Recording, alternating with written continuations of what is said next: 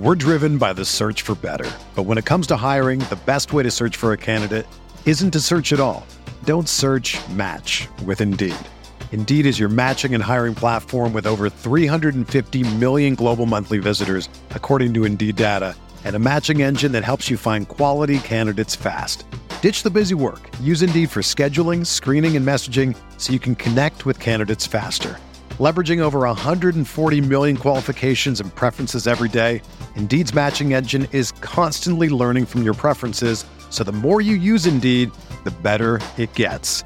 Join more than 3.5 million businesses worldwide that use Indeed to hire great talent fast. And listeners of this show will get a $75 sponsored job credit to get your jobs more visibility at Indeed.com slash BlueWire. Just go to Indeed.com slash BlueWire right now and support our show by saying that you heard about Indeed on this podcast. That's Indeed.com slash BlueWire. Terms and conditions apply. Need to hire? You need Indeed. It's only a kick, a jump, a block. It's only a serve. It's only a tackle, a run. It's only for the fans. After all, it's only pressure. You got this. Adidas.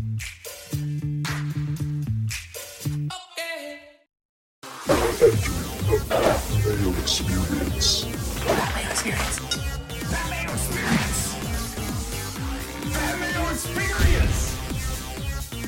Experience. Welcome to the Pat Mayo Experience, presented by DraftKings, John Deere Classic, DraftKings picks, and preview along with the one and done and the almost final betting card. The actual final betting card will be released on Monday afternoon to subs to the newsletter. Now you can subscribe to that newsletter. It's completely free. It's down in the description. And you'll get it sent directly to you. I'm going on vacation for like five days, so it's not going to be a super in depth newsletter this week. But it'll have all the pertinent information that you need, and hopefully we can keep the good times rolling with the betting card in the newsletter right now. Tambo is joining me on the line because he has no ACL left. How's it going? Yeah. It's not that bad. Let's let's hope for the best here, Pat. We don't want to say torn ACL, but it's good to be here with you still. Excited. You got a little vacation coming up. We got a Rickie Fowler W in the mix, so that was nice and, and lots to talk about for this week for the John Deere Classic. Well, I went over my bets, and nothing has really changed for me from the Monday show that I did with Jeff. And you just asked me beforehand if I had Tarren at 100 to 1. And I do have Tarren at 100 to 1. Who else ended up making your very early betting card? I've got, I think it's done. I don't know. Maybe I can add one more, but I got Stephan Jaeger at 40. Love him. Love this spot for him. I've got Reevy. I got the 80. I know a lot have less than that. I got Nick Hardy at 80. I got Matthew NeSmith at 90. I got Callum Tarren at 100, and I got Chad Ramey at 125. So a little six pack there for you. All right. Uh, I only ended up going with Schenk at the very top, and I'm still kind of wishy washy. That's why uh, we're recording this a day earlier than we normally do because I'm going away, and this is what we do every you know four weeks or so when I go on a vacation that starts on a Tuesday. That you know sometimes it's hard to get those Wednesday shows out when you're not around, but you know more the merrier, more time to consume the content. Play in the listeners league, by the way. There's two of them out this week. One for the John Deere, which is filling very quickly, and one for the Open Championship in two weeks' time with uh, over hundred thousand dollars of rake-free guaranteed money. So I suggest you go reserve your spot in that one right right now as well because people are always telling me that they miss out on the major championship weeks because it fills too quickly. Well, this is literally your chance to get in too early and boom, just tie up the 45 bucks for 2 weeks, you'll be good to go. Or even the 15 bucks if you only want to play one entry. It is a 3 max. I suggest you play the 3, but if you only want to play one, make sure you get your spot right now before you forget, all right? Down in the description at the moment. I went with Schenk at 35 from the top of the board. I'm still thinking about adding someone else at the top of the board, but that was sort of like the only I mean, I think everyone's betting Schenk. I think he's down to 25 to 1 right now or 28 to 1, whatever it may be. But other than that, uh, you know, Shez and Tarren, I'm on those two with you. I have at 80 and 100 because we both bet them early. Other than that, it's like Dylan Wu and Michael Kim both at 90 with the top five. And instead of Chad Ramey, I went with Crazy Carl Yuan at 150 yeah. to 1. I, I like him in scoring fests. Yeah, he almost came through for you there last week. I mean, he definitely came through as a DraftKings value. I know you liked him quite a bit going into last week, and I saw your little slip up there you posted on Twitter of this lineup instead of that lineup, and I know I think he was in the better one, correct? He was in both of them. Oh, that that's what it was. There was somebody that. What was the miss? Then you had there was two lineups and one was much stronger than the other, I think, or one didn't have the miscut. Yeah, well, I, I had the core four built all around it. It was Ricky, Aberg, Smalley, and Carl Juan. Those four. So then you just had to figure out the two V2s in between. And the better lineup had Aaron Rai and Taylor Moore in it. And the one that I mm. played as my, my high stakes team was JJ Spaun and Austin Eckroat. Yeah.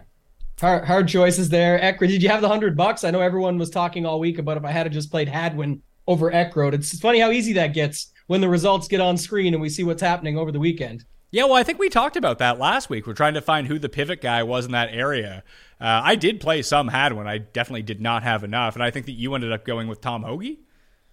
Hoagie was there, and then I like Taylor Moore as well, which worked out. But it was in that lineup you already had him, so yeah, that that makes sense. Yeah, it was just tough, um, you know, to really come through. Like, I mean, then Aberg just completely tanked it on the weekend. Sam Bennett ended up being the better play than Aberg. Didn't look did, like it. actually. Didn't look like it for a while though.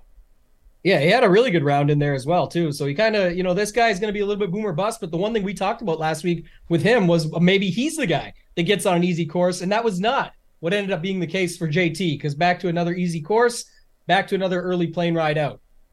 I suppose that's true. What I, I brought this theory up to Jeff, and I don't know if it's going to be true or not, but I do think that the change of scenery for Scottish and British Open might help him out a little bit. Just whatever you're doing wrong, you're not even going to have the like he couldn't chip last week in Detroit. This is one of the premier chippers of the past ten years uh, in terms of his short game. Maybe just getting him to a place where he can, you know, have the creativity juices come back a little bit. Maybe that's enough to pull him out of this rut.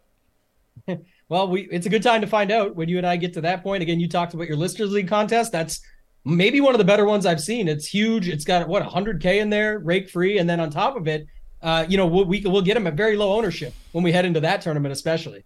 Well, let's get to. We were going to talk about the weather, but we're still too far out as we're recording this right now. There's nothing on the radar right now that would have me concerned. You know, ask me in two days' time when I check into the radar. It can be completely different. So I'll have those updates for sure in the newsletter when it comes out with a link to the weather tower that we're going to use to see if there's any splits that are going to be available. In terms of the one and done, uh, we should have just took Ricky. Like we we know that everyone did take Ricky. It was I used him in one of my one and dones. He was 19% owned, which was actually a bit less than we thought he was going to be, but still by far far and away the number one guy. We use Keegan at 3%. I like our process for what we're trying to do of trying to come back in this, but you know, this week I think we have to avoid like the super uber popular guys, but everyone is kind of on the board this week. Yeah, heard of the seven deadly sins? We need the seven deadly wins, Pat. There's seven more events left, and I think we'll require the winner at all of them to move up this board. But who do, who do you think this week? Then who do you have in mind? What's your options? What, what are we going with here? Well, we have everyone besides Denny available, and Denny's still available in 82% of one and done leagues in the race for the Mayo Cup. So, I, I think that like Denny, Henley, Hadwin, Schenk, Jaeger, and Cole are probably going to be your most popular one and done picks. I would agree. I'm kind of happy we don't have Denny because he's one that I'm thinking of just being off of. Interesting topic. We'll talk about him a lot this week, I'm sure, so I'll save it. But I'm glad we don't have him for this scenario. I bet Jaeger. Obviously, I like him. Uh, you know, John, I don't know how to say his last name. Caddy John, John Ratuz. Oh, Rat, think you- you- Rat House. Yeah, Rat House. You've, you've done shows with them before and all that. So last week, he put everyone on, if they didn't know already or have in their back pocket, that Ricky had Lashley's caddy now. Who, Ricky's new caddy is Lashley's old caddy when, when Lashley won at the Rocket Mortgage Classic. And this week, he already came out and said how he was actually with Jaeger last year, and Jaeger was just missing the putts. That was it, really. And he said that was when he got onto his timing stuff. He started making them. Obviously, an incredible Sunday for him, this round four that he put together. I think it was nine under, bogey free with a streak and an eagle and just everything to go with it. So he'll be popular. But again, when you've got Denny and Henley and guys like Schenk and Cole, Jaeger would be one guy that I would put at the top. I guess I want to see where you're at on Eric Cole. And then uh, the other guy that is obviously Schenk. I just don't think we can play him. He's got to be popular, right? Based on the betting market. Oh, 100%. Like, I, have bet on him. Er, basically, everyone I know has bet on Adam Schenk this week. His odds have been crushed. And if, if there's ever a spot where you're going to use Adam Schenk, it's going to be this week, where he comes in in good form. Everyone's saying, oh, he has the two runners up. So far this season, he's close to a win. And this is the spot where he's had the most success in his career with two top six finishes in his past three starts because he withdrew a year ago. But I I, I have it's not definitely not an off the board choice, but I think I have the right choice for us, and we'll see. Okay. Just kind of roll the dice and see how it goes. You ready for this? I'm ready. if it's crazy, Carl, I'm not. But let's hear who you got. Cam Young. Perfect. I, am actually glad you brought him up. We'll we'll discuss, but you know you can go through why he's the perfect pick. I know why, but I think that uh, good good call. Actually, I didn't even think of that at first, but definitely makes quite a lot of sense. Yeah. Listen, if I was if we didn't have to play catch up in the one and done, probably not the best selection. Like in our three man one and done, I'm using Schenk because there's only three of us and we're not allowed to use the same guys in that. So once you take someone, they're off the board as per our rules. But in this people will want to see they've i mean he's only 49% available anyways most people have used up. The majority of players in the one and done have used cam young already. I'm sure it did not go well uh, if anyone had taken them. It's probably not going to go well for us but of the 49% remaining that do have him available they are not going to be using Cam Young. If anyone is going to use Cam Young, it's if he, let's say, he comes in second this week or first this week. People will now use him at the Open Championship because he had such a great Open Championship last year. Or let's say he has a bad week this week and comes ninth at the Open Championship. It's like, oh, the 3M, the first leg of the FedEx Cup playoffs. They will save him for a spot when his form is better. Now, he might come dead last this week because dude can't make a putt to save his life. But objectively, talent wise, he's probably the best player in this field.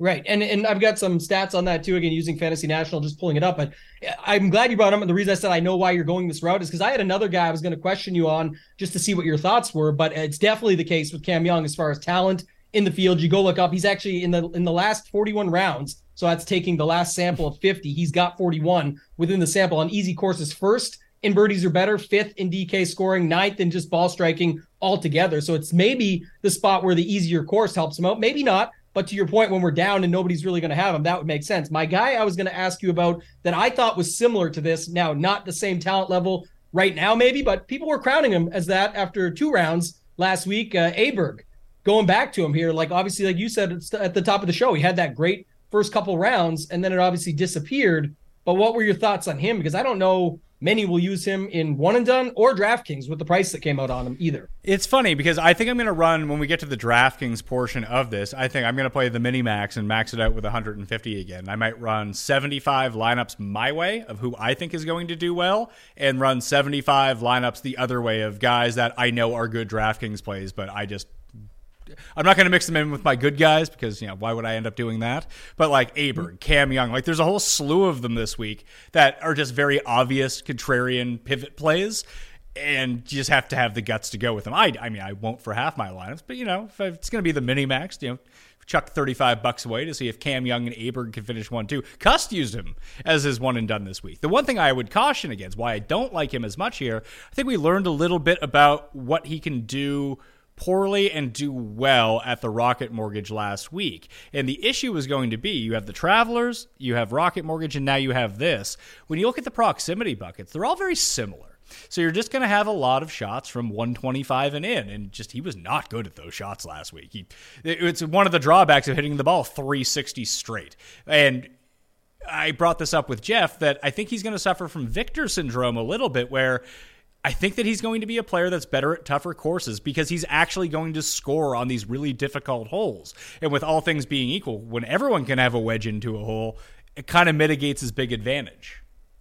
Yeah, that's definitely true from that perspective. I think, like you said, the not a bad thing for a guy like him to be able to show up at those tougher tracks with tougher fields where his game just outweighs a lot that are within the field, and he's just better than that many already and can show up and get the job done. But for something like this, that would make more sense. So I, I like the Cam Young call. I'm pretty comfortable with that. I don't see, like you said, no one's saving Denny or Schenk or guys like that for anywhere else. So they're just going to roll them out here. I'll have my Denny thoughts in a second when we get there, but definitely like the Cam Young call just based on where we're sitting on the board. Only seven events left to make something happen. Easy stuff. So Cam Young is going to be our official play in the one and done. We're out of the money right now in six 1634th place with only one win. Unfortunately, I had Ricky in my like other team, so I boosted myself back up into the money with that one. That was nice. I mean, I guess that what, is what the place did you get to? uh, I got to 610th place. Okay. So it was a big jump. I have two wins in that one. I don't know who my other win was. I think it was Scheffler earlier on in the year, or it was Homa somewhere. I had Homa as a second place. What the hell was my other win? Rahm did not win the Heritage. I can tell you that much right now. I have no idea when this was. Yeah, I, I used Ricky in the oh other no, back well. back back to back weeks. I have Keegan and Ricky. Oh, nice. There we That's- go. That's So- very good. Yeah, so I've picked up five point one million dollars the past two weeks in this event. On up with this up. with this team. Yeah, that's good. Yeah, my, my Ricky team boosted up to 324th, and the other win was with Viktor Hovland. Same thing, two wins. So get, getting up there, but you can always make something happen. But then this week, you got to think it through the other way, kind of how we went through our strategy earlier. So we're making moves, Pat. We're getting there. Yeah, and it's not like, hey, I'm taking Adam Schenk. Adam Schenk guaranteed third third place or or better at this tournament. Like, no, that guy can most definitely miss the cut. Yeah, he's got a good track record here. He does show up on some of the other stuff, like the stats wise. He'll show up. Uh, there is actually some guys around him that look pretty good on easy courses longer term, and then also uh, he he's shown up at the Shriners, which is a course that a lot of people use as a comp course here. So it's just interesting to note he's he's also shown up quite a few times over there. DraftKings picks and preview for the week. Let's start with Denny. He's the most expensive player. I I mean, I'm not using him at all this week, and that's mainly because this field is a bunch of Denny McCarthy's who are cheaper. Mm-hmm. And that's, Yeah, that's- like when it's Denny against all of the best players who all basically do the same things well, and Denny has this not massive advantage, but his skill set is so much different that if a tournament breaks that way and Denny's just making, you know, every single 10 foot putt, then yeah, he's going to compete in tournaments like that. But now he's just facing like, let me just randomly scroll down to a random dude in the 7000s. Uh, let's see here. Carson Young. Carson Young's basically Denny McCarthy. Yeah, there's a whole bunch of them to your original point, and that's kind of the thing too that we noticed last week. You and I talked about it on the show. I brought it up and mentioned it about how uh, these scoring whatever you know the putting contest, the scoring events, as everyone likes to call them, the birdie barrage, whatever. They set up so that because there's so many people that are exactly the same or can do it all, and it mitigates that difference in, in sort of the delta between the two players. You saw last week, Finau, JT, Hideki, all these guys. There just has to be that price associated with them on DraftKings, but they can easily go down and miss the cut. The other thing, Pat, we talk so often on these shows about course history versus recent form. And this is a little bit of a different battle this week, but Denny has been crushing the the tougher fields this year. If you go back and look at all the elevated events, the designated events, whatever you want to call them, the majors, etc., he's been crushing those. Now, using strength of field, that should mean when he comes into this, he should absolutely crush. But then you go back and look at how he's actually played on these easy courses, and it's not been very good for whatever reason. And again, when you get into it, like you said, there's just a bunch of other Denny McCarthy's. That brings him down the board a little bit as well. So it's kind of going to be a battle of that strength of field versus easy courses that he's not done incredibly well on as of late. I think it's all, it always kind of boils down to when Denny is in like the mid to low sevens, he's a good play. Whenever he's above that, he's a bad play. Yeah, de- definitely possible. And there's uh there's other guys I've got on the list for that way down the board actually when we get there. But uh, t- tough to say with Denny this week. But 10-6, big price tag. A lot of jokes being made though. So I wonder how, how do you think the ownership comes in on him when you've got Henley, Aberg, but then who do people really go to 9700 Cole? We know Schenk is getting the ownership, but who else? I think that people are going to have no problems. Like, I think Denny will carry ownership. I think Henley will carry ownership. I think Aberg and Cam Young will be a little bit less than those two. But I think a lot of people will be like Hadwin, Cole, Schenk, Taylor Moore, Kirk. Like some mix of those guys. Like even starting your lineups with Hadwin or Cole, I think is where people are going to go. Yeah. Hadwin's definitely been getting talked up a little bit too, and for good reason, I guess. And obviously, how well he played last week, he managed to be on the final green again this time, not getting tackled, but it was not for a win. He did have a good run down the stretch, so though. So, so though I think he'll, um, so I think he'll stay popular. Uh, Henley is the guy I think for sure up top, though. Pat, to your point, 10-4, he's the guy that people are going to go to over Denny or over Aberg or Young or anybody there. It's always fun to do this so early in the week before we have any real sense of before we can actually get empirical numbers about where people are making their picks, how they're generating lineups. At least, you know, even if you go to fantasynational.com slash mayo to get yourself that 20% discount, part of it is like those ownership projections update in real time when people star players, people generate lineups to give you a sense at least of what people on the site are doing. Like we're all kind of pooling the same information together to figure out where the leverage points are going to be. But it's so early in the week right now that we don't have any of that data. So it just kind of comes down to gut feel of where you think the people are going to go. And I think it'll make a lot more sense once we start constructing lineups to see where the money left over is going to be. But I do think that triple 9K or Henley, Henley Schenk starts, I feel like are going to be the most common starts. De- definitely looks like that from my end as well. I think, again, surprisingly to me, it's early, but if you go to Fantasy National, the other thing you can check, Pat, is where the stats line up. And on Taylor Moore, for me at least, they still line up, especially on easy courses. I think it's going to be, you know, that's sort of the pivot that people look to make there. But then you have guys above him like Keith Mitchell, who no one probably plays, Cam Young, who should come in lower owned than Hadwin and Cole. Mind you, he's 10K, just saying, at least in that spot, it definitely looks like there is some openings here where you could just play the talent and hope that they come through as opposed to the guys that rate out the best or what we've seen lately hit the comment section and tell me who your favorite pivot play is above $9,000. And I can even give you a list of these players out there that I just think are going to come under owned versus the price range that they're in. Aberg and Cam Young will be under owned. You nailed it with Keith Mitchell. Uh, Seamus Power, no one's going to use. Postons, no one's going to use. Ben An, no one's going to use. Kirk, maybe. I like Kirk this week. I, I, feel like Kirk is the under the radar guy from the nine. Not necessarily under the radar, but he's just not going to have the Hadwin ownership. He's not going to have the Schenk ownership. I think he'll probably be less owned than Moore and Grillo because he comes right in between those guys. But everything that you look at in terms of easy courses, wedge play, putting, it all just kind of points to Chris Kirk. Yeah, I agree on that. And he's also squeezed because uh, don't forget, Grillo's still going to get love he's got good stats on the board. He came second here last year. I think Grillo is a guy that people actually go to as the one of the lower options. It's going to be Power and Poston. Surprisingly enough, with the you know Poston being the winner, nine thousand. I just don't see it as much here. I think Kirk, Poston, Mitchell, and for sure Power are the guys that go overlooked in this range. So from down the board, if you start getting into the eights and getting into the sevens, are there any plays that immediately pop to mind as, oh yeah, they're going to be popular? Like we we mentioned Callum Tarren at seventy three hundred, he's going to be popular.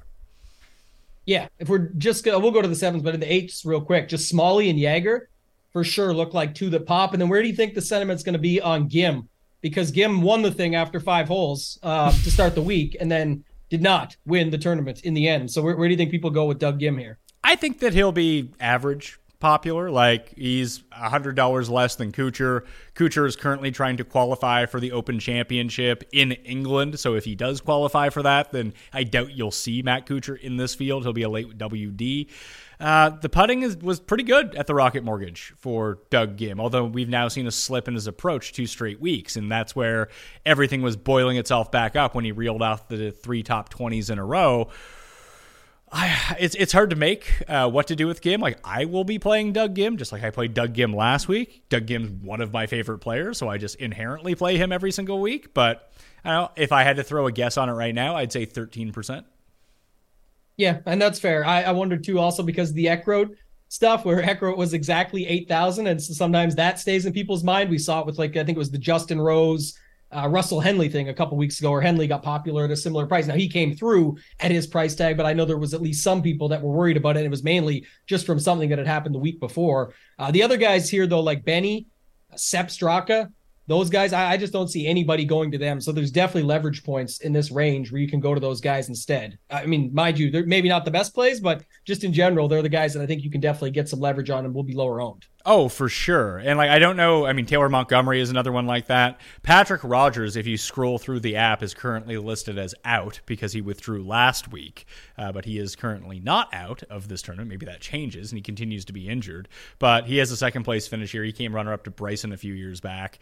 Uh, Nick Taylor, no one's going there. So yeah, Ghim would be the next sort of like anchor point of ownership because I have no feel for what players are going to do with Bez. And I do think that when you're constructing lineups, that it's just difficult. It's it's so much easier to squeeze in a Jaeger and Smalley rather than conceding that you have to take a Bez or a Rodgers or a Montgomery and like hitting this range because it's easy to manipulate your team at the bottom end easier than it is. Like you'll feel so much better getting from Sepp Straka to Alex Smalley in your mind, let's say, rather than being down in the like mid sevens if that's your last guy in or at 7,300. It's like, well, I can drop Adam Svensson to Sam Ryder. Like, no big deal. Like, that's not the, the cost difference between those two guys at the bottom doesn't feel the same as it does at the top. So I think people will just sheerly avoid a lot of these 8Ks. We're driven by the search for better. But when it comes to hiring, the best way to search for a candidate isn't to search at all. Don't search match with Indeed. Indeed is your matching and hiring platform with over 350 million global monthly visitors, according to Indeed data, and a matching engine that helps you find quality candidates fast. Ditch the busy work. Use Indeed for scheduling, screening, and messaging so you can connect with candidates faster. Leveraging over 140 million qualifications and preferences every day, Indeed's matching engine is constantly learning from your preferences, so the more you use Indeed, the better it gets.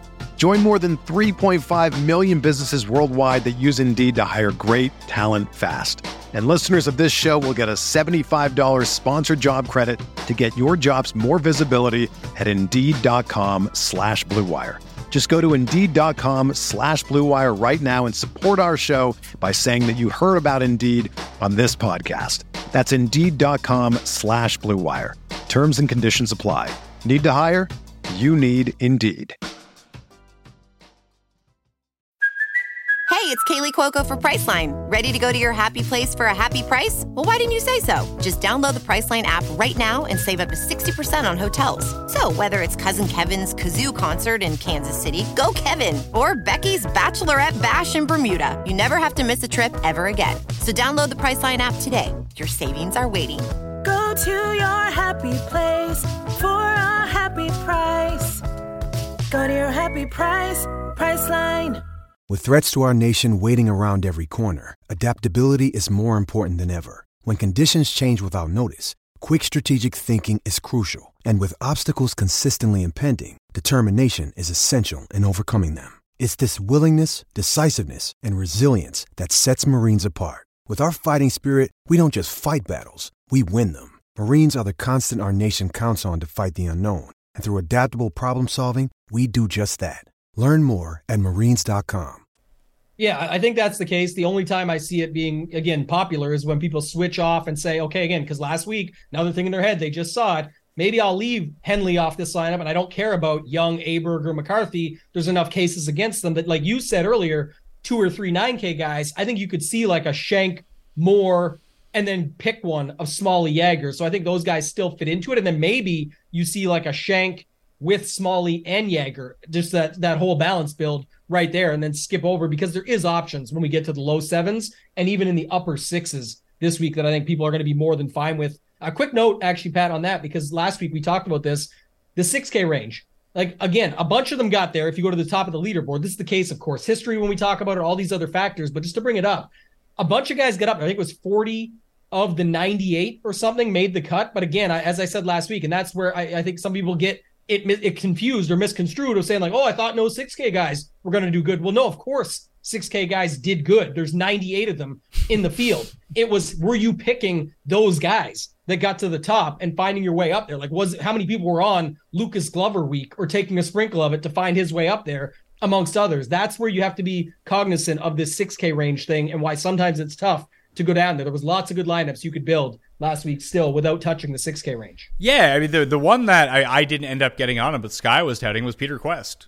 And like Yes. we briefly mentioned him at 6100, we were like, yeah, there's there's no need to go down that low. Now, I guess if you'd use Custy Pete, you would have been fine. Like I, I think I made my stands in the 6Ks last week, and I told you, Crazy Carl was the guy that I was using at 65, and they, he more than paid off at 65. But I got him right.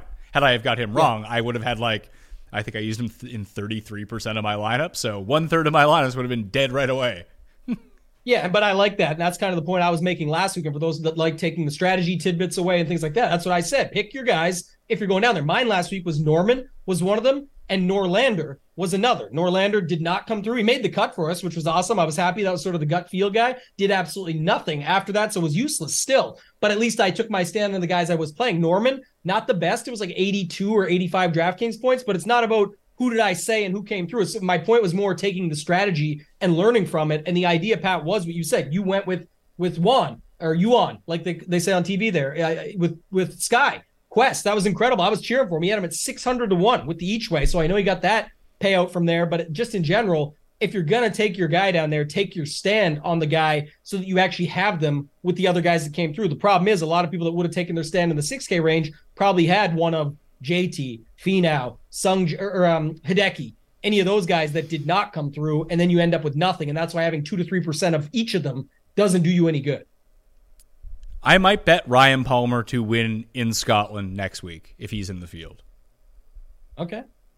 Like his I don't know if I'd like him more there or here. That's what I was going to ask you. I, I actually like him more there. Actually, I've seen him play well because I just did a quick run on his stats from John Deere. Because right now, like his putter is abysmal. Like it's truly horrendous. He over his past two, uh, past five, sorry, past ten tournaments, he's losing two strokes per start on the greens. He's missed a cut in a bunch of those too. So that's only two rounds of data. In the past few, minus 3.6, minus 4.6, minus 2.7, minus 3.6.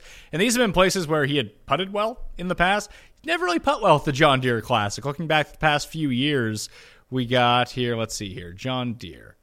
John Deere. He came 18th last year, lost 1.6. 77th, 2.2. Lost 7.7 two rounds. Before that, minus five. So those are his past four starts at this tournament. And he's played in this tournament since 2004. Never finished better than T18, I guess, which would be in 2019.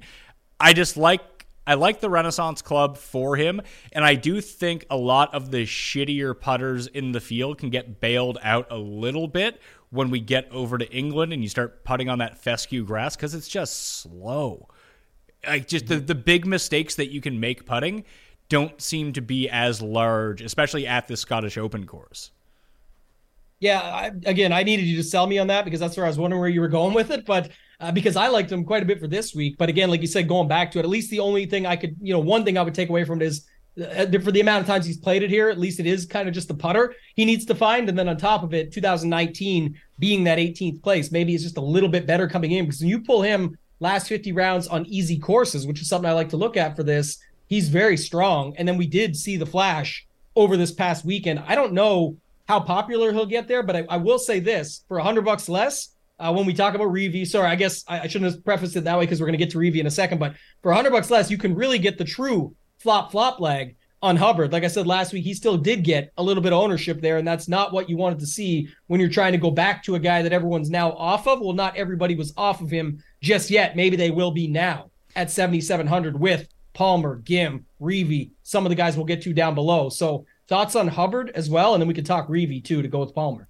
I mean, I'm even looking back at past 24 rounds and the key stats that I've identified, and Hubbard rates out seventh. That's actually better than Reavie, who rates out ninth. Now, I like Reavie better. He just led a tournament in approach four days ago, whereas Hubbard missed the cut. But it seemed maybe I'll text uh, his brother and see if he has any sort of feel where Mark's game is yeah. at at the moment. But we got to this wedge part of the schedule: Travelers, Rocket Mortgage, and now the John Deere Classic and all of a sudden he's missed both of the cuts. Uh, when we played at some of the long, I mean, Charles Schwab and Canada weren't longer courses, but they weren't wedge fests at the same time. Memorial certainly isn't. Like this is where he was doing all of his damage, and now that we get to these easy short courses, maybe it's sort of like a Denny type thing where there's a lot of players in this field who are Mark Hubbard. Yeah, th- that is true. I guess the price is fair for me because he's under the average price. And again, we'll see what ends up happening. It just feels like this would be the week that people would be off. And I've talked about this strategy. I mean, maybe you could talk on it more. I don't know how you do your stuff, but like someone was asking today in our Discord about betting guys. Like, for example, I bet Reavie at 80.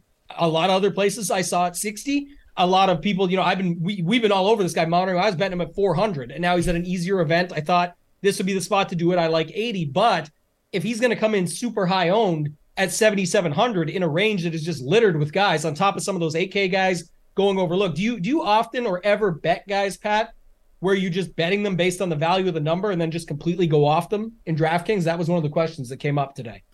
I mean, I'm sure I have done it, but generally, if I have enough confidence and to bet someone to outright win an event, I probably want that guy in my DraftKings lineup. Now, there would be Yeah. there would be certain uh, like let's say for whatever reason, Reeve was like, I don't know. If I had him projected to be 40% owned this week, then yeah, I probably wouldn't play him. But he'll probably be max 20%, and he's probably not going to be that. Yeah, I don't even think he gets to that. I think that was, I guess, my take on it, and that's what I was wondering with you because we we're oftentimes looking for that each way, and so we're like, okay, we're getting a better number than the market. We waited for this number to pop. We see other books and do some shopping and find out this is a good number, and we get those we get those extra places. Oftentimes, it's not like with Reeve at 400 a couple weeks. I, I'm not expecting the 400 to one to pay out. That's the added bonus if it does, but I like the each way odds on it. But if it then comes in where he's at a price point in a range with a bunch of ownership. I, I may not be completely off them, but I definitely have spots where sometimes I'm lighter on them. And the bet is not really the hedge anymore. It's nice that it's there, but it's kind of like I just noticed he got a little bit too much for me on DraftKings, and there's actually some leverage in that spot. trying to find out who like I, I'm trying to build a lineup right now of a lot of the guys that we've talked about. And like if you put in Chez, I guess that just makes forces your hand on Ghim. I guess would be the answer to that question. So here's the lineup. Uh, no, because Reeve doesn't work with that either, does he? So no, no Ghim, seventy nine. I guess Ryan Palmer is the answer to the uh, the trivia question. So the lineup would look like Henley and Schenk. We kind of conceded that that would be probably the most popular starting two, and then it would be Palmer and Reeve with Tarren and Carson Young. Yeah, that looks about right. Like those those Young, guys are all chalk. Oh yeah, definitely. But Carson Young, 7,200 still. Yeah, Uh, Tarren coming off that ball striking week. He made fun of himself on Twitter and said, "Well, I guess it can't get any worse with the putter because somebody was looking for the. I think they asked Rick or or somebody like that, Justin Ray or someone like, what's the delta between that good of a ball striking week and that bad of a putting week? And he chimed in himself since they tagged him was like, "Well, can't get any worse than this, mate," or something like that. So he's trying to find his way back up the board. But uh, that that definitely looks like a pretty popular lineup, and it looks really good on paper. Mind you, there's there's changes that could be made to it where you get a little bit different. I think it starts with Henley and going to like another 9K or an 8K guy. I guess what do you think? Schenk with two 8K guys would be the way to do it. Get rid of Henley and a 7K guy. Well, you can get rid of Palmer and Reeve. So let's get rid of Palmer and Reeve and get Jaeger in there. So now we have sixty eight hundred dollars left for our final spot. So okay, do do we see anyone right now at seven thousand? Are there two guys at seven thousand that we think kind of leap off the page that are going to be super popular, or at sixty nine or sixty eight? Because I don't see one that really sticks out. I assume you're playing your your boy Grayson Sigg. Yeah, I was just that's who I was about to bring up. Light the Sigg. Well, it wasn't too bad. So you, you can go back to Grayson Sigg. But I, again, if someone's going there, uh, your boy Davis Thompson was there. He he showed up. You could go back to to him there. You could go to him there. Like I, I'm just trying to look at like the the 72. Like you could drop Tarren into Lucas Glover and save yourself hundred dollars. Bhatia's down there as well. Andrew Novak actually rates out pretty well. Justin Lower is at seven thousand dollars. Sigg rates out really well. So if you go to Sigg in that lineup, does Sigg fit? No, we still need hundred bucks. We'd have to go from Tarren to Glover, who I expect Glover to be relatively popular, and then you can go to Sigg and that works. You go Henley, Schenk, Jaeger, Glover, Sigg, Carson Young. When Okay. you when you And look I at don't I don't when- hate it. I don't hate it either, but I mean I don't love it at the same time. What I wanted to see was if we take out Henley. Do you like Smalley again this week? Is my question. It's funny because Jeff and I had that discussion. Because it, was, I mean, he rates out number one in the short term number, short term numbers I was looking at. My issue with him is going to be is can he make enough putts to win this tournament? And I concluded that the answer to that is no, because he's never made that many putts in a tournament before. He's going to be in the Grillo range, where he could come third, he could come second, so he might not be a bad play. And I was thinking of this more of can he win this tournament as an outright bet? And I just don't think he can. I think if he's ever going to win a tournament, it's going to be like Rio between minus eight and minus twelve. And this is not Yeah, that so- tournament. So then the swap would be is if you take Henley, who's in the 10K range, and and put him down to Stephan Jaeger, and then you take off the original lineup, I should say, Pat, if you're importing and checking it, or anybody anybody at home. But then you take out Reeve, who I said I think could get the most steam. That I like the betting number more than the DraftKings setup. Is where you come in at um, you you end up with Taylor. You get Schenk, Taylor Moore, Stephan Jaeger, Ryan Palmer, Callum Tarren, and Carson Young. And that's your lineup. Two 9K, and 8K, and three 7Ks. And realistically, if you don't think that the 10K guys this week are markedly better than the 9K guys, or even hell, if Stephan Jaeger was the highest priced guy in this tournament, do you think people would still play him? Because I think that they would. Yes, I, I do. I, that, so yes, Denny McCarthy is still getting ownership because you can get to him very easily. Oh, 100%. But I'm just saying that if you swapped McCarthy and Jaeger in terms of pricing, you'd be like, well, that's stupid. But and even did it in terms of the odds. Like it wouldn't seem out of place. Now, I understand that Denny is the betting favorite, and he probably should be the betting favorite this week coming in, based on the way that he's played, the popularity uh, that he's picked up, especially in terms of the betting market. But if you just opened it up and all of a sudden you saw, hey, first glance, like Denny McCarthy was thirty-five to one to win this tournament, you'd be like, hey, that's probably a good bet at thirty-five to one. But you wouldn't be shocked he was thirty-five to one and not fourteen to one. Right yeah, even me as a Jaeger fan, I love the guy. 40 to 1 is not like I loved the number. I'm just betting it because I think people were betting him at like 50 or 55 in a stronger field just a couple weeks ago. And now he's at 40 in this field and played really well on Sunday. That's why I'm betting it 40 to 1. Yeah, but you saw the 41. But let's say that number had opened at 20 to 1. You've been like, oh shit, I'm not betting that. It's 20 to 1. But yeah, I'm not shocked. exactly. It, I'm not shocked it's 20 to 1. Exactly. That That's exactly what would happen. Yeah. So so I feel like once you get down to I probably would say Jaeger. I mean, you could make the case somewhat, I suppose, for Smalley. I guess Smalley's in that range too. So from $8,800 and above, I think you could take all of those players, throw them into a pot with the exact same pricing, and pick them out in any order you want, and they're the same relative value. Like it doesn't, the pricing doesn't matter from $8,800 and above. They're all the same guy. I, I think so. I think the only one that you know people would make the case against that is Henley, and that's why he's going to be the most popular up there. And people are just going to say his his run of form, his history at this course, his stats. He definitely looks like the guy to to not overthink. But we just saw that work with Rickie. Will it, will it work again with a guy like Russell Henley? I don't know. It just it's such a different caliber of player. Mhm. I, that's the part that I think that people get sucked into. Like last week, there was eight legit players in the field. Now half of them bombed, so obviously it doesn't make that big of a difference. But the talent level at the top end that we're dealing with here, to my point, just isn't the same. Like yeah, maybe Henley it on paper, skill set wise, is the best play. That's why people will go to him. But he's still Russell fucking Henley. Yes. That that's the issue. That's like, like you said, why we you know we saw it last week, and, and then you add in the fact that it is a, a putting contest, or you know make who who can make the most birdies, and that sort of goes away and mitigates things anyway. So there's definitely opportunity here for a bunch of these guys to bomb up top. That people are just playing them because they're filling out their lineups, and that's it. Yeah, if you need to get to the top of your salary, the move probably is, like I said, take Aberg, Cam Young, Keith Mitchell, and just jam as many of those guys into your lineups as you can, and hopefully one of them wins.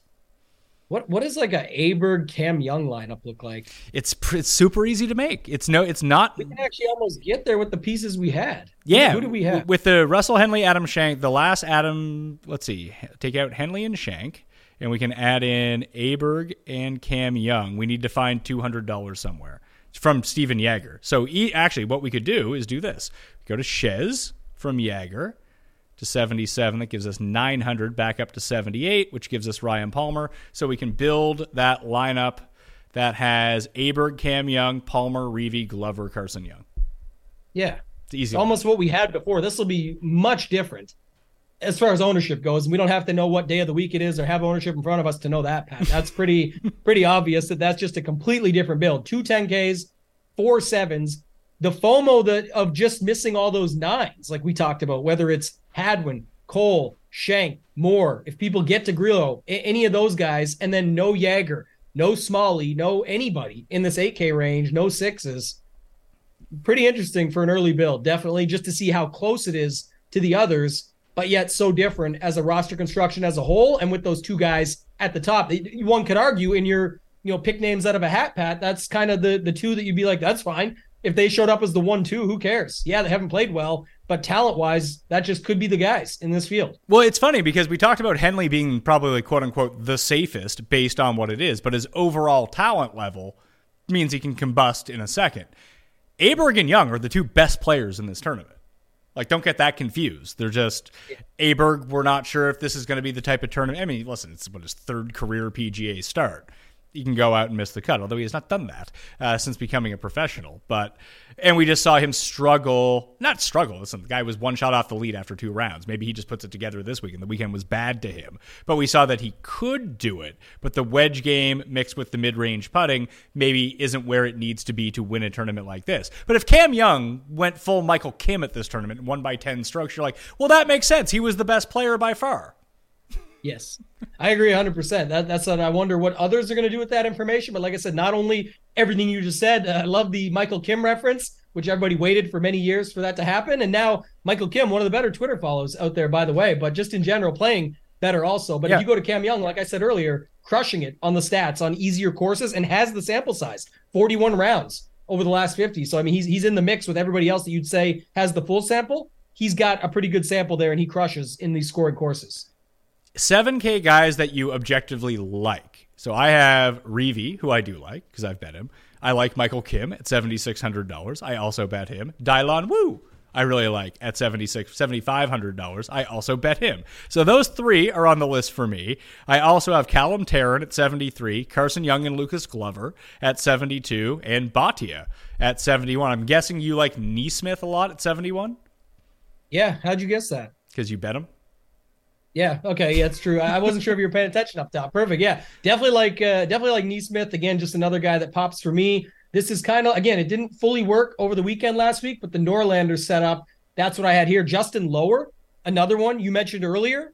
Uh, Bhatia, I'm with you. Who you mentioned right now, and then another guy down low here that could be your pivot off of Tarren. Some probably play them together. Is Nick Hardy, the local? I'm not sure if you saw this one today, but uh, Sia does the the nar- SG narrative every single week, and some and someone had Nick Hardy record a cameo talking about the SG narrative lineup with the six plays, and he's a local. Said how much he loves the course. Three for three, made cuts here. Uh, did not come through last week, but definitely like Nick Hardy. I'm always a fan, and at 7,300, I got no problem going to him here in this tournament.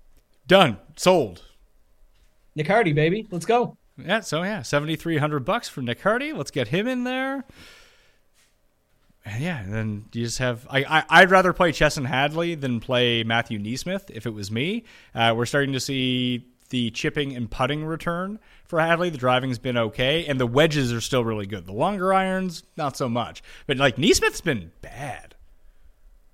Yeah, you need something to get right. This this got to be the spot here because before these miscuts, really strong run, right? He was second, 23rd, 30th, 35th, fourth, like really, really solid. And then again, um, not showing up the best in the stats, but he's he's up upper tier for me when you do take it back over the easy courses. So you just have to wonder if that's something where it can help him get right. But again, I'll pay to find out at 7,000 or whatever, 7,100, I guess he is right here. So um, lower was the other guy set at 7,000. Then the guy you mentioned for me earlier, uh, Sigg at 6,900. Don't hate him either. Yeah, Kevin Roy is going to pop up again. Sexy Roy didn't turn out well for people. How did it work out? I was just going to ask. I, I couldn't get to that one. Everyone kept bringing it up, but Yeah, I believe he missed the cut on the number. sounds about right. But he has talent. It was just more of the thing last week where it was like everyone, again, 98 guys down here, and he was declared the guy that everybody's mentioning. He didn't get the ownership like that, but just saying in general, it- it's really hard to figure it out. That's the whole point of that 6K conversation from earlier. Uh, so of the six, uh, what do you make of Brendon Todd?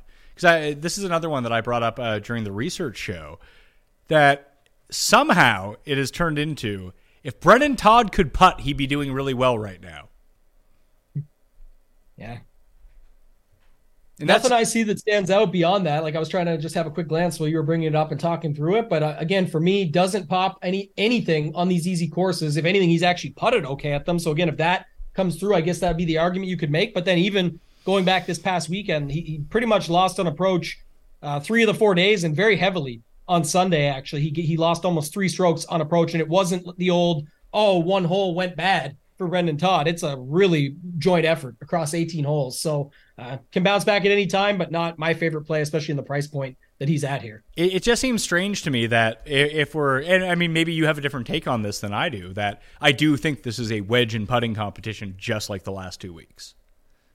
Yes, definitely possible. Uh, again, it depends what you want too. Uh, like I said, at 7600, so many options in this range. Like I, again, I'm taking chances on boom bust guys, but the Hosslers, the Michael Kims, the go back to people played Sargent last weekend can go back to him. Maybe not the best setup for him because same reason you mentioned, like the Aberg setup, but just in general, um, Doug Ghims at 8K, Ryan Palmer's right there. Hubbard, who we talked about, Brendon Todd, T56.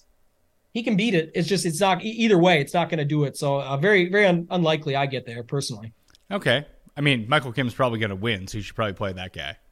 I'm in, I'm in on him. As I said, I'd rather the boom bust of, even though he's actually been more boom than bust lately. Uh, had the one missed cut in there, but 38th, 43rd, 6th, 7th, obviously one here. Like I, I feel better about someone like him than going to uh, a guy like Brendon Todd and just taking the safety play. From the 125 to 150 proximity bucket, where the plurality of approach shots are going to come from this week, especially on the very, very short par fours, and probably even the longer par five if people get to this range. Obviously, this is going to be different for all the players, but at Detroit, the players that gain the most strokes in that bucket against the field, Chesson, that are in the field this week, Chesson Hadley, Grayson Sigg, Lucas Glover, Davis Riley's not playing this week, right? I don't believe so. No, I think last week he was out in and then he's out. Yeah, he's out. And then crazy Carl won. Carl, man, we got to go back to Carl. I think this is a this is just again scoring.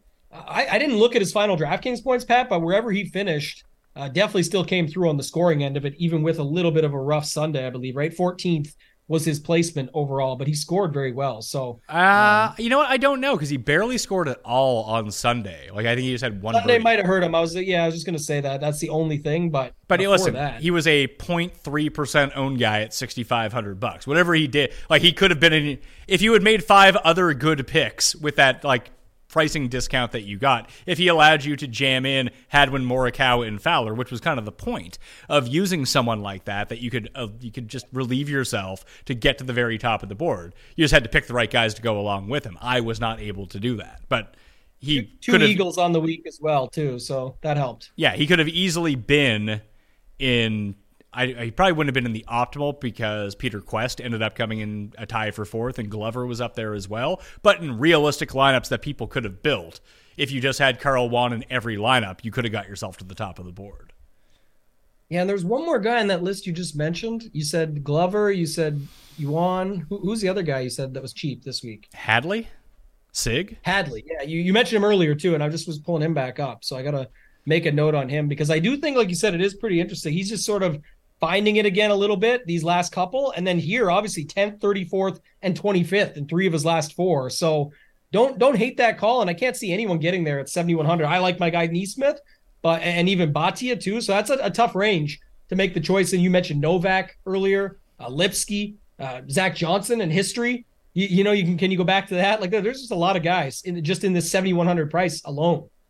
to look at it, it, it's funny because I said a plurality of the bucket of approach shots are going to come from 125 to 150 this week. However, a majority of approach shots this week come from 75 yards to 150, which is a big outlier on the PGA Tour. And then you're going to have your like, like I think the plus 200 percentage is one of the lowest on uh, the regular rotation. So if you look at Chesson Hadley, who lost strokes on approach last week, gained 75 to 100, 100 to 125, 125 to 150, and was best in the field from 125 to 150. He was one of the worst in the field from beyond 200 yards. That's why. And guys were, I mean, when Dylan Wu is making an albatross and you know, pin seeking from 248 out, along with Morikawa and all the top of the rest of the board, then yes, your relative strokes gained on approach is going to be really bad if you're not hitting those well, or even if you have like one really brutal shot. But the fact that he was able to get into that range with the wedges and just be money from 150 and in really bodes well for him this week, I think, as a DraftKings play. Like, I'm not picking the guy to win. Yeah, and it's it does show up again, even in the same stats that I've been comparing everything off on Fantasy National. Looking at it here, top 50 ish in the birdies are better DraftKings scoring, top 10 in putting on the easy courses, and top 20 in bogey avoidance. So he's still finding his way around, and that's just taking advantage of those scoring opportunities, which he's done a pretty good job of. So at 7100, not bad. Uh, Bhatia, Akshay Bhatia, the guy you already talked about, he actually pops the most of all the $7100 Of course, but I don't think uh, I was trying to figure out what is it with uh, Bhatia that when can like 'cause I, I bet him every week. He's a FOMO bet for me because I really love the guy. But these are fast, average to fast greens. I feel like you need to get them on slow putting surfaces. I really do. They just take a look at where his best performances have come. They've come on like Velcro paspalum greens. Yeah, an interesting note when you do when you do the deep dive, which is what it's nice to have with Fantasy National, you can go back and see Um, a lot of these results are outside of the 2023 calendar year for him, right? You can separate it too. There's a nice tab where you can just take it down to like the last six months, and then you obviously have a much smaller sample that you're working with. But just in general, um, for 2023, it has not been incredible. Before that, though, a lot of really good scoring. So take that for what it's worth, but definitely something you want to keep in mind when using it looking at that tool. Yeah, there, there's another element to this tournament, I think, that it's a great time just to go back to the guys that you've liked all year. Like Sam Ryder for me. I'm just to play Sam Ryder. He's 7,000 bucks. Like, he might miss the cut. There's a lot of guys that are going to miss the cut this week. But if you've had a hunch about anyone all year, this is the type of field to go back to those guys in. Yeah, I think that's fine too. I, I mentioned earlier another guy that was in that range, David Lipsky, played him all year. Might as well just do it. Sam Ryder, you mentioned. Uh, t- the one for me that I usually play and really played well last week, actually, too, was Tyler Duncan. He actually got better round one to round two to round three, and then just lost it completely in round four. But uh, he's priced at sixty four hundred. That's this Paul- week, so he was the guy. That's Paul's guy. Paul was asking me about him before before the shows today. We're aligned.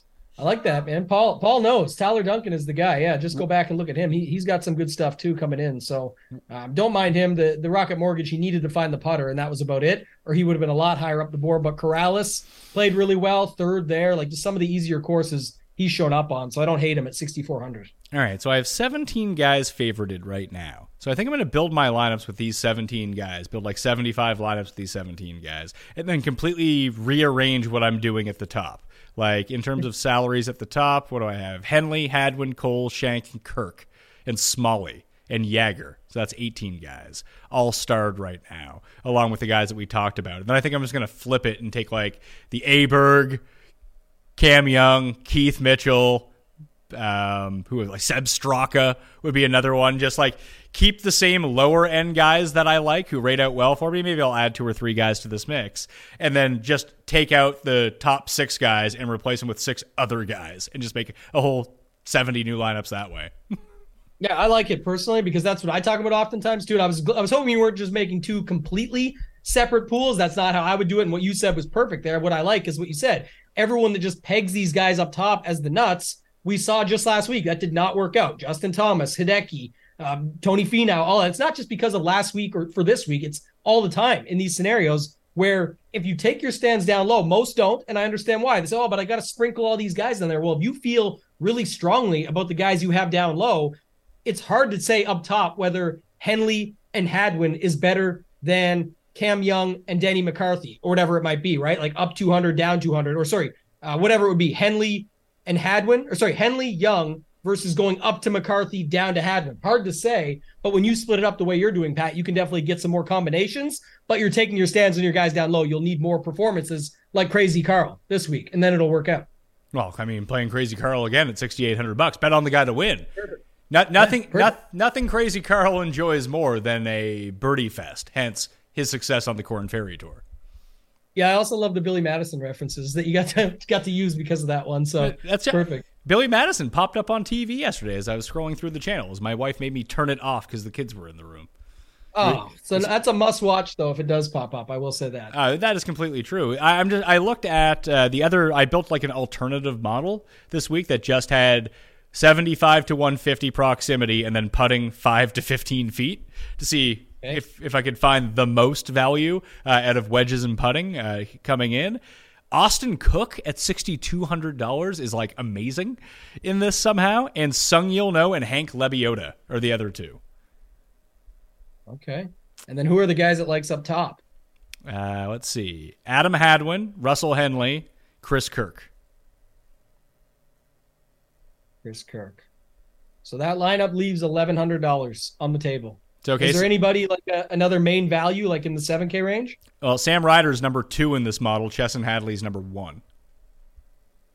So Ryder. Glover and Kizzire are both top ten, and then you have like Aaron Baddeley, Brendan Todd, Michael Kim are also pretty amazing, along with Ben Ann. No, sorry, no, along with Stephan Jaeger.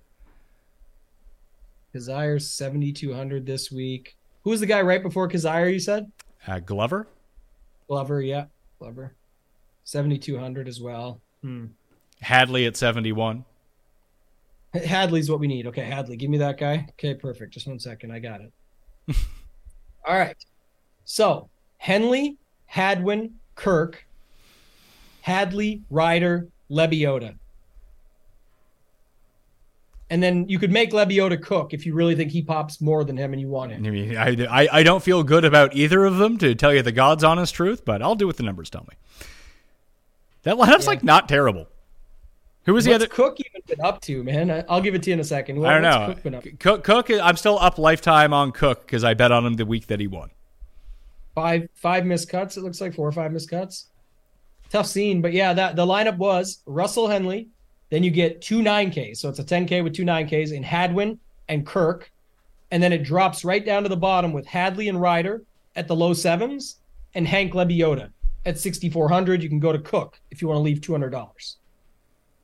If you really wanted to, you could take what's uh, yeah, you could take Kirk, Kirk down to Jaeger, who also rated out really well, and get Carl Yuan if you wanted. So Kirk goes to Jaeger.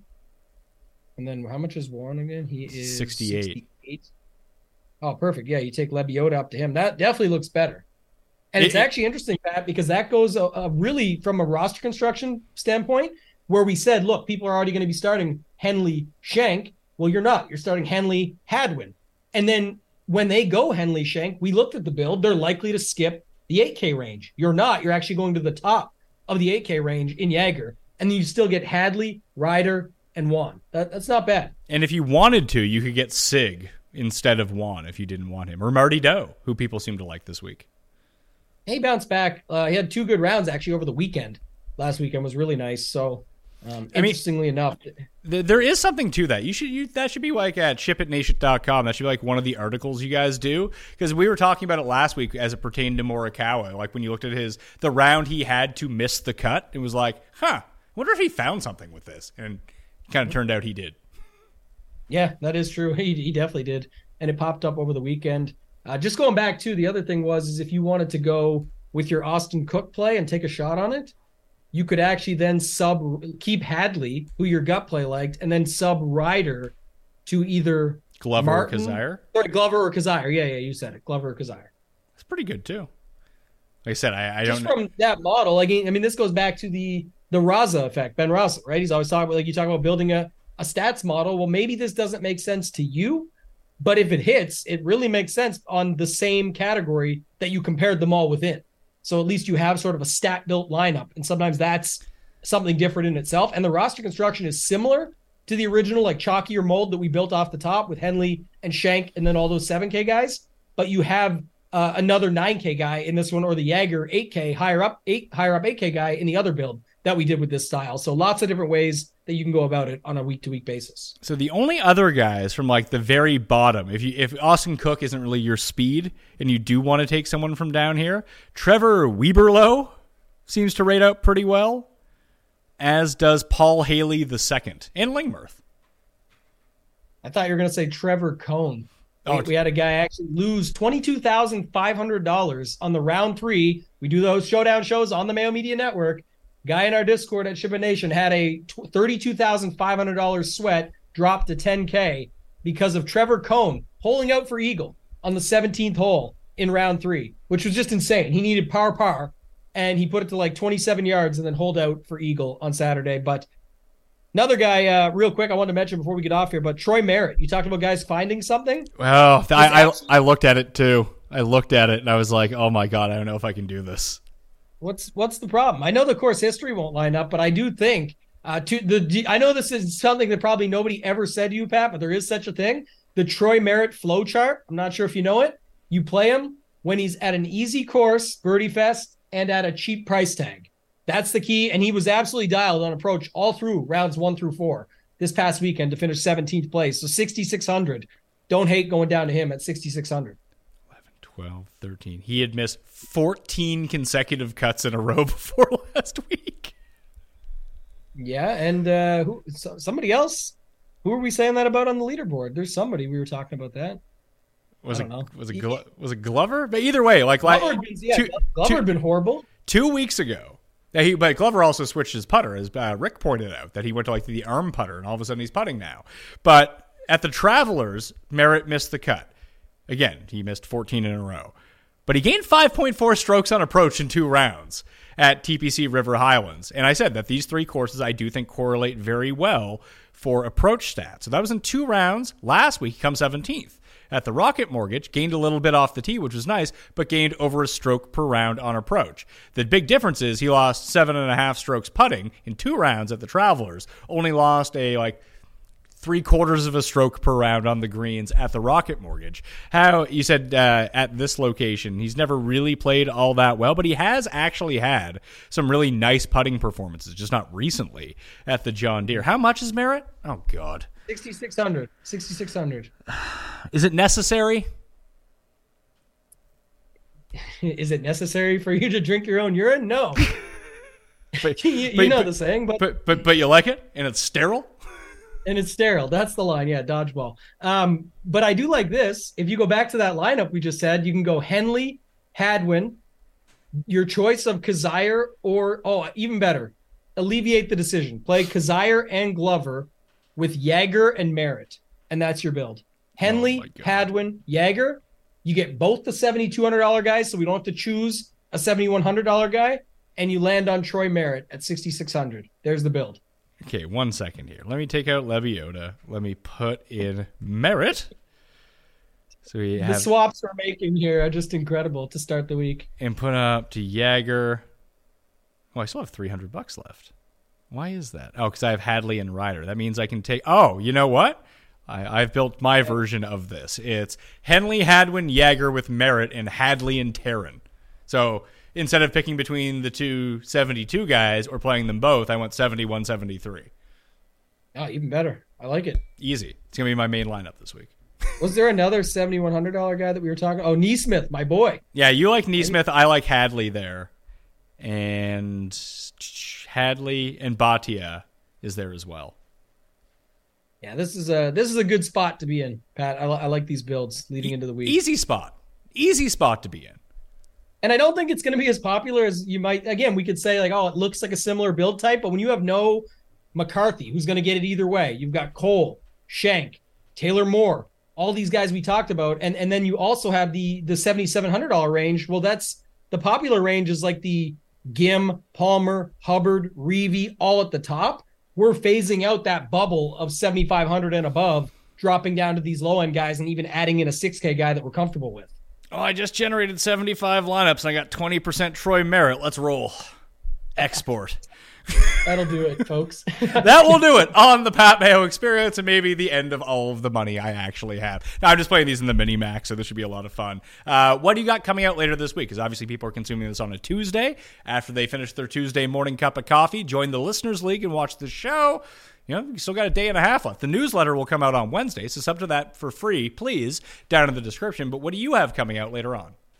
Yeah, well, the Wednesday show over on the Ship It Nation YouTube channel. So myself and Hoop, that'll be free on Wednesday at 3 p.m. Eastern. We'll have the round two and round three shows, which by the way, Pat, very good week for the listeners of the show. I know you got tagged in the one. I think somebody won 7,500 in the one that we got tagged in. We had a $10,000 winner. I'm going to post them out later. A $10,000 winner, a $7,500 winner, and a $5,700 winner, all in the Ship It Nation Discord from that. So pairing that with shipitnation.com. Check it out. $59 a month gets you everything there that we include for the one low price. So lots of good stuff coming out this week. So I just exported those lineups to the first build that I made, and I literally just went with my stars on Fantasy National. I went from Henley to Aberg, Hadwin to Cam Young, Eric Cole to Keith Mitchell.